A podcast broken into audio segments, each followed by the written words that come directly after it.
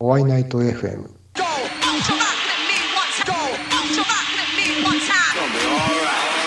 発売のこれノスタルジーちょっと久々なんでちょっとわわかんないちょちょっと待ってもうもう一回あもう一回やりますはいはいはい皆さんお会いない人お会いナイトの拓也ですノスタルジックバイクの竹蔵です武蔵さんとはまあ以前ノスタルジックバイクお会いナイト FM って形でまあコラボさせていただいたんですけどもあのートーキングバトンの、まあ、今回の企画。で、まあ、やるのは初で、えっと、4人のクリエイターのうちの1人として、まあ、出演していただく形になりましたので、えーこれからもどうぞよろしくお願いします。よろしくお願いします。そうあのねまたいきさつをちょっと説明したくてまあちょっと、うん。あのまあ、取材の記事書かせてもらってうん。理由ないけどなんかちょっと取り下げてほしいみたいなこと言われてうん。自分なんかちょっとへこんであの、うんまあ、バトン企画でやってたしちょっとなんかいいのないかな。ラックスの伊藤さんとか木下ひばりさんとかとインチョッパーの田代さん。であのノスタルジックバイクの武藤さん。うん。せっかくこういろんなあのクリエイターの方と知り合う機会がまあすごい増えたので、うん。まあなんかみんなでできればなぁなんて思って、であのまあ今回の企画をちょっと思いついてうん。声かけさせていただいたっていうまあ経緯があって再開させてもらおうかなと。あれなんだよね。今までは拓也君がそのいろんなクリエイターの人たちを、あのまあ、テレフォンショッキングみたいにこうあるクリエイターの人を取材してそこでいろいろ話を聞いたら、そのクリエイターの人に別のクリエイターををクリエイターを紹介してもらってでこうどんどんこう数珠つながりみたいにこうバトンクリエイターの記事を書いたりそのラジオでトークしたりっていうのをやってたのをそうそう。そうじゃなくて4人のクリエイターの人とこう順繰りにこう回していく同じテーマであ、そうそ。回していうくみたいな形になったんですよね。あのインインタビューはインタビューでやるんですけども、あの今ほらコロナとかあるじゃないですか。うんでなかなかこう取材っていうのもいけないのと。うんコロナのタイミングで紹介してって言っても気軽にほら紹介してくださいなんて言えるなんかタイミングじゃなくなっちゃったからうんこう取材の機会めっぽ減ったんですね、はい。うん、でもやりたいなと思ってて。でねこれはこれで「お会いナイト FM の」あのトーキングバトンラジオの企画うん。でやらせてもらって今までのそのインタビューバトン企画っていうのは、まあ、それはそれで、あのあまあそれはそれでまたそうそう並行してっていう。並行してる。あなるほど、はいで武藤さんの方最近なんかあのあのノスバイとしては出してないけどと別の企画でやったりとかはしてて、インスタにもアップしたんだけどはいはい。バイクとは全然関係ないんだけどストリートで DJ やってる人のドキュメンタリーを撮らせてもらって、でそれは公開する予定はなかったんだけど、取材させてもらったその DJ の人に、うん。一応その出来上がったものをまあうん。渡してそしたらその人が、えー、と自分の YouTube チャンネルで公開ししたのねあその人が、そうなんうん。だからそれもあのちょっとインスタの方に、うん。リンク貼っておいたんで、はいはい。見てみよう、うん。めちゃくちゃねそれええ。は本当にすごいいいので、ぜひ見てほしいですね。あそれ、はい。お会いナイトのホームページにじゃあ貼って、あとリンリンク付けしとくんで、あはいはい。あのーリスナーの方はぜひそちらを見ていただければなっていう感じですね。で、た武藤さんがその映像を撮るときって、はい。カメラ、でプロ用のカメラっていうのかな、そのすげえ高いカメラで撮っていやいや全然。然全然普通の全然高いカメラで業務用とかじゃない。俺そういうの興味がなくし、わかんあ、ない。そうなんですね。実際。機材は別にどうでもいい。撮れればいいどうでもい。いいというか、うん、あの、うん。最低限これっていう今持ってるカメラ。が使えれば高価なものとかは、むしろ使いづらいんじゃないかなっていう、えっと絵の質とかにはこだわるんだけどそのスペックそのもの、そういう意味のこだわりがないから、あ、分かったと。なんか俺聞いてることって結構あれだな。パーキングとか行って、うん。このバイク何 cc って聞いてるのと同じですね。全然ち例えが分かんない。いやほら機能ばっか聞いて結局排気量とか聞いて、バイクの本質には全然触れないっていうおじさん結構いるじゃないですか。ああはいはいはいはい多分あの自分の場合はね、そういうか、うん。機材とかよりもあのやっぱりそうかっこいい絵にはやっぱりこのこのかっこいいっていうのもなんかすごく安っぽい陳腐な表現であんまりいい言葉が見当たらないんだけどえなんかあアングルとかってところアングルもそうだしあと光の当たり方とかもそうだし結局その映像って最終的には1枚の絵ではなくてこう一つの、まあ、も物語になっってて、はいはいはいろいろこうあと絵絵だけじゃなくて音とかも入ってくるしうん。だから別にその中でそのカメラに依存するその絵のしスペックってほんのごく一部で、あんまりそこは重要じゃないっていうのが自分の中の感あ、覚としてあるなんですね。まあ、あとはその人に合ったなんか BGM をねやっぱり BGM も重要だったりするじゃない、あ、その BGM っていうのはその人と話して、うん。なんかその人のイメージっていうのを自分の中で作ってってこと？まあ、自分の中で、まあ、目目指すのはこう鳥肌が立つような目目指したいっていう気持ちはやっぱある、実際そう映像撮ってて結構真似したいとかっていう人もいると思うんですよね、だだじゃあどういうふうに撮れるのかっていう武藤さんと同じことしたら撮れるのかっていうと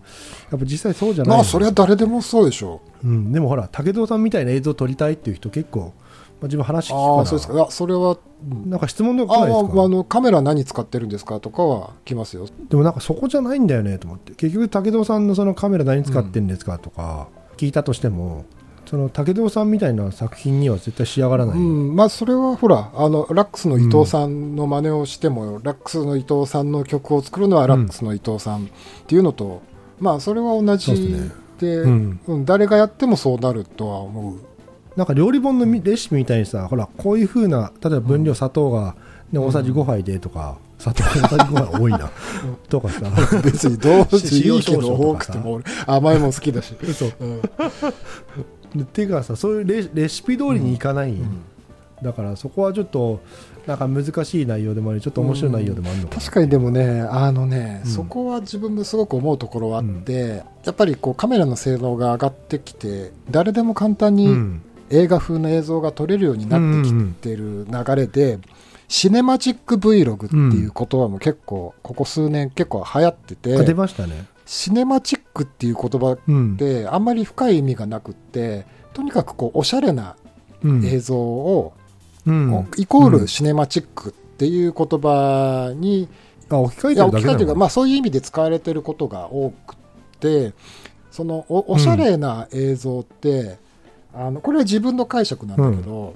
明るいレンズ付きのカメラを使って、でジンバルスタビライザーとか使ってこう髪女の人がこうファーッと髪がなびをなびかせながら逆光の中でスローモーションに撮ってで BGM にこう欧米人の女性ボーカルの曲を載せるみたいなのがやっぱり最近結構はや流行りとして結構あってでそれをある程度スキルを持ってやるとそれなりに撮れるみたいな、そうぽあぽくなるってこと？うんなるのがおしゃれなもの、でそこにあんまりこう、ストーリー性とか関係なくって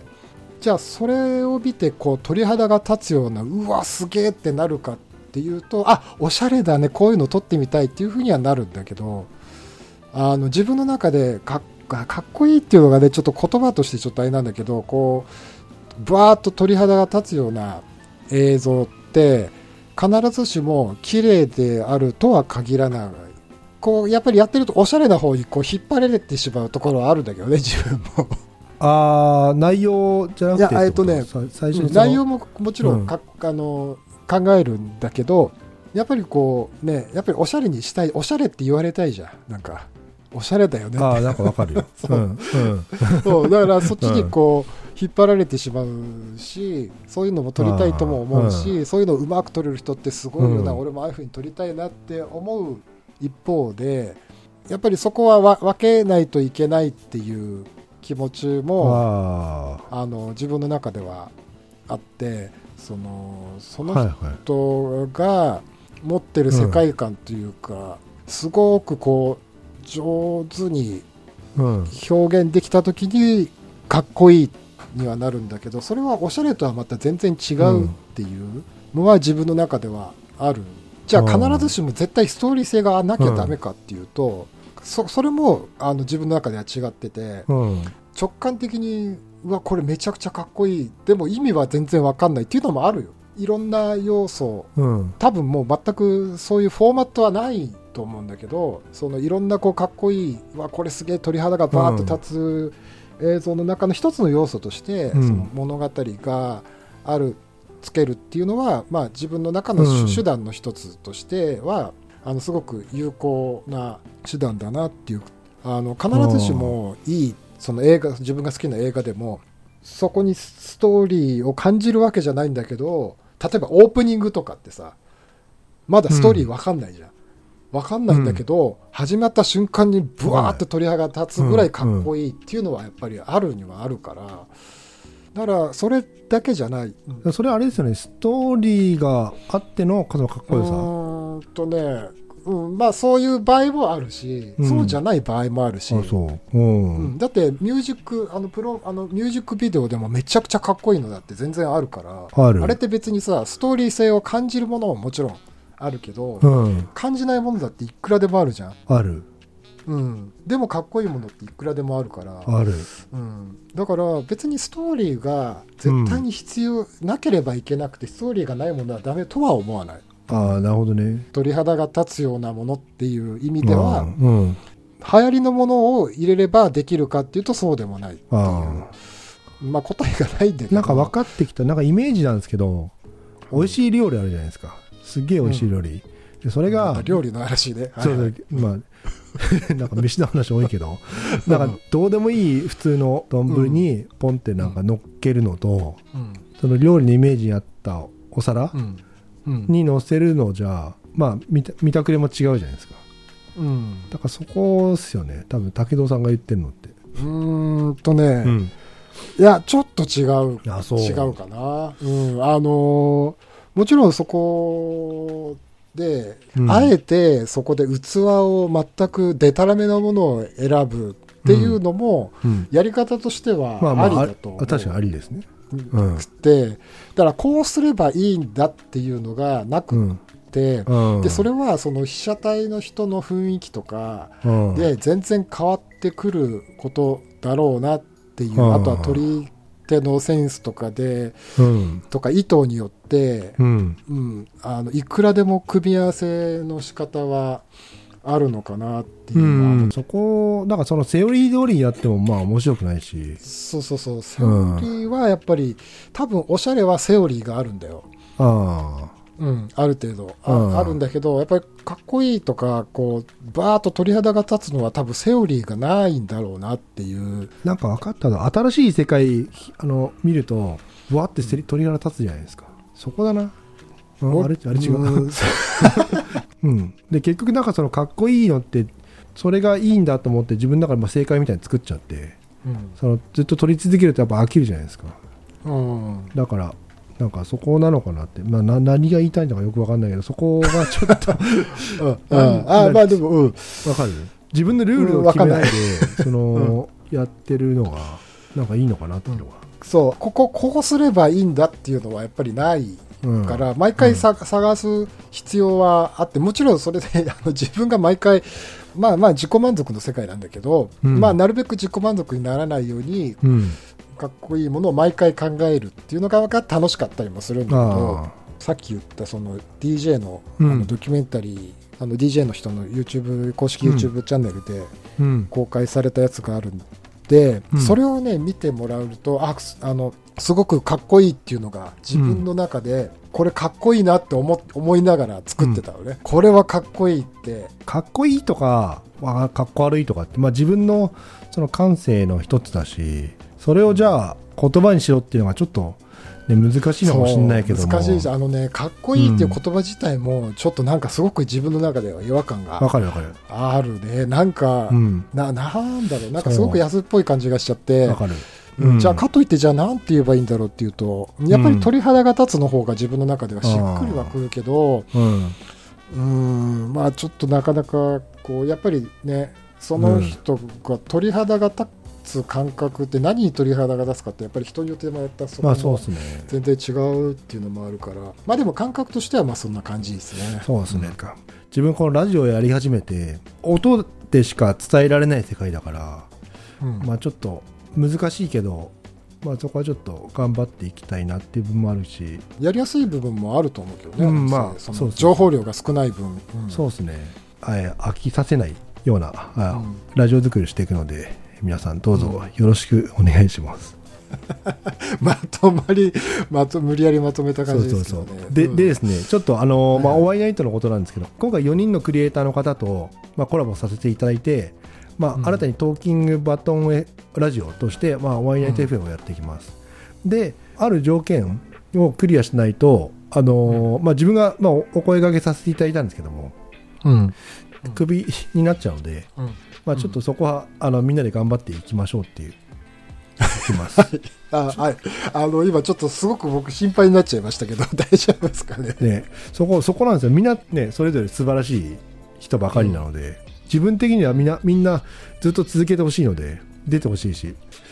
そこはちょっと頑張ります。えー、とあと、お会いナイト FM では、えー皆さんからのご意見や、えーご感想をお待ちしてます。お会いナイトサイトにあのコメント欄のあの入力欄があるので、そことか、SNS の DM とかでいっぱい送ってください。お待ちしてます。お待ちしてます。ちょっともう酔っ払ってるんで、ちょっとあのお酒なんでお酒飲みながらあの、なんで、とまあ聞いてる人も楽しめるように、ちょっと、そうですねもあの、これ、これはちょっといろいろ上達をしてねいこうと思いますので、そうですね、はい。ええでね、お会いナイトとしては、あのうんもっと気軽に、えもっと楽しく、リアルなあーと日常を作っていきたいので、うんえーはい。えー皆さん、どうぞ応援をよろしくお願いします。はい。じゃあ頑張ってください。はい、頑張ります。じゃあ、今日はそれで、はいじゃあ、まあまあ、また反省会はまた別途やるやるということにして、はい。ええそれではまた皆さん、えーおやすみなさい。はい。お会い難所。あお会いなしじゃない、なんでよなんでようこそなんですか？じゃ違いますそこは、あれですようん、そこは最初、最初、最初、あ最初ですね。はい。あのごめんなさい。あの、ここカットしてください。じゃあ、おやすみなさい。はい。ありがとうなし。ありがとうございます。じゃあ、おやすみなさい。はい。おやすみなさい。お会いナイト FM。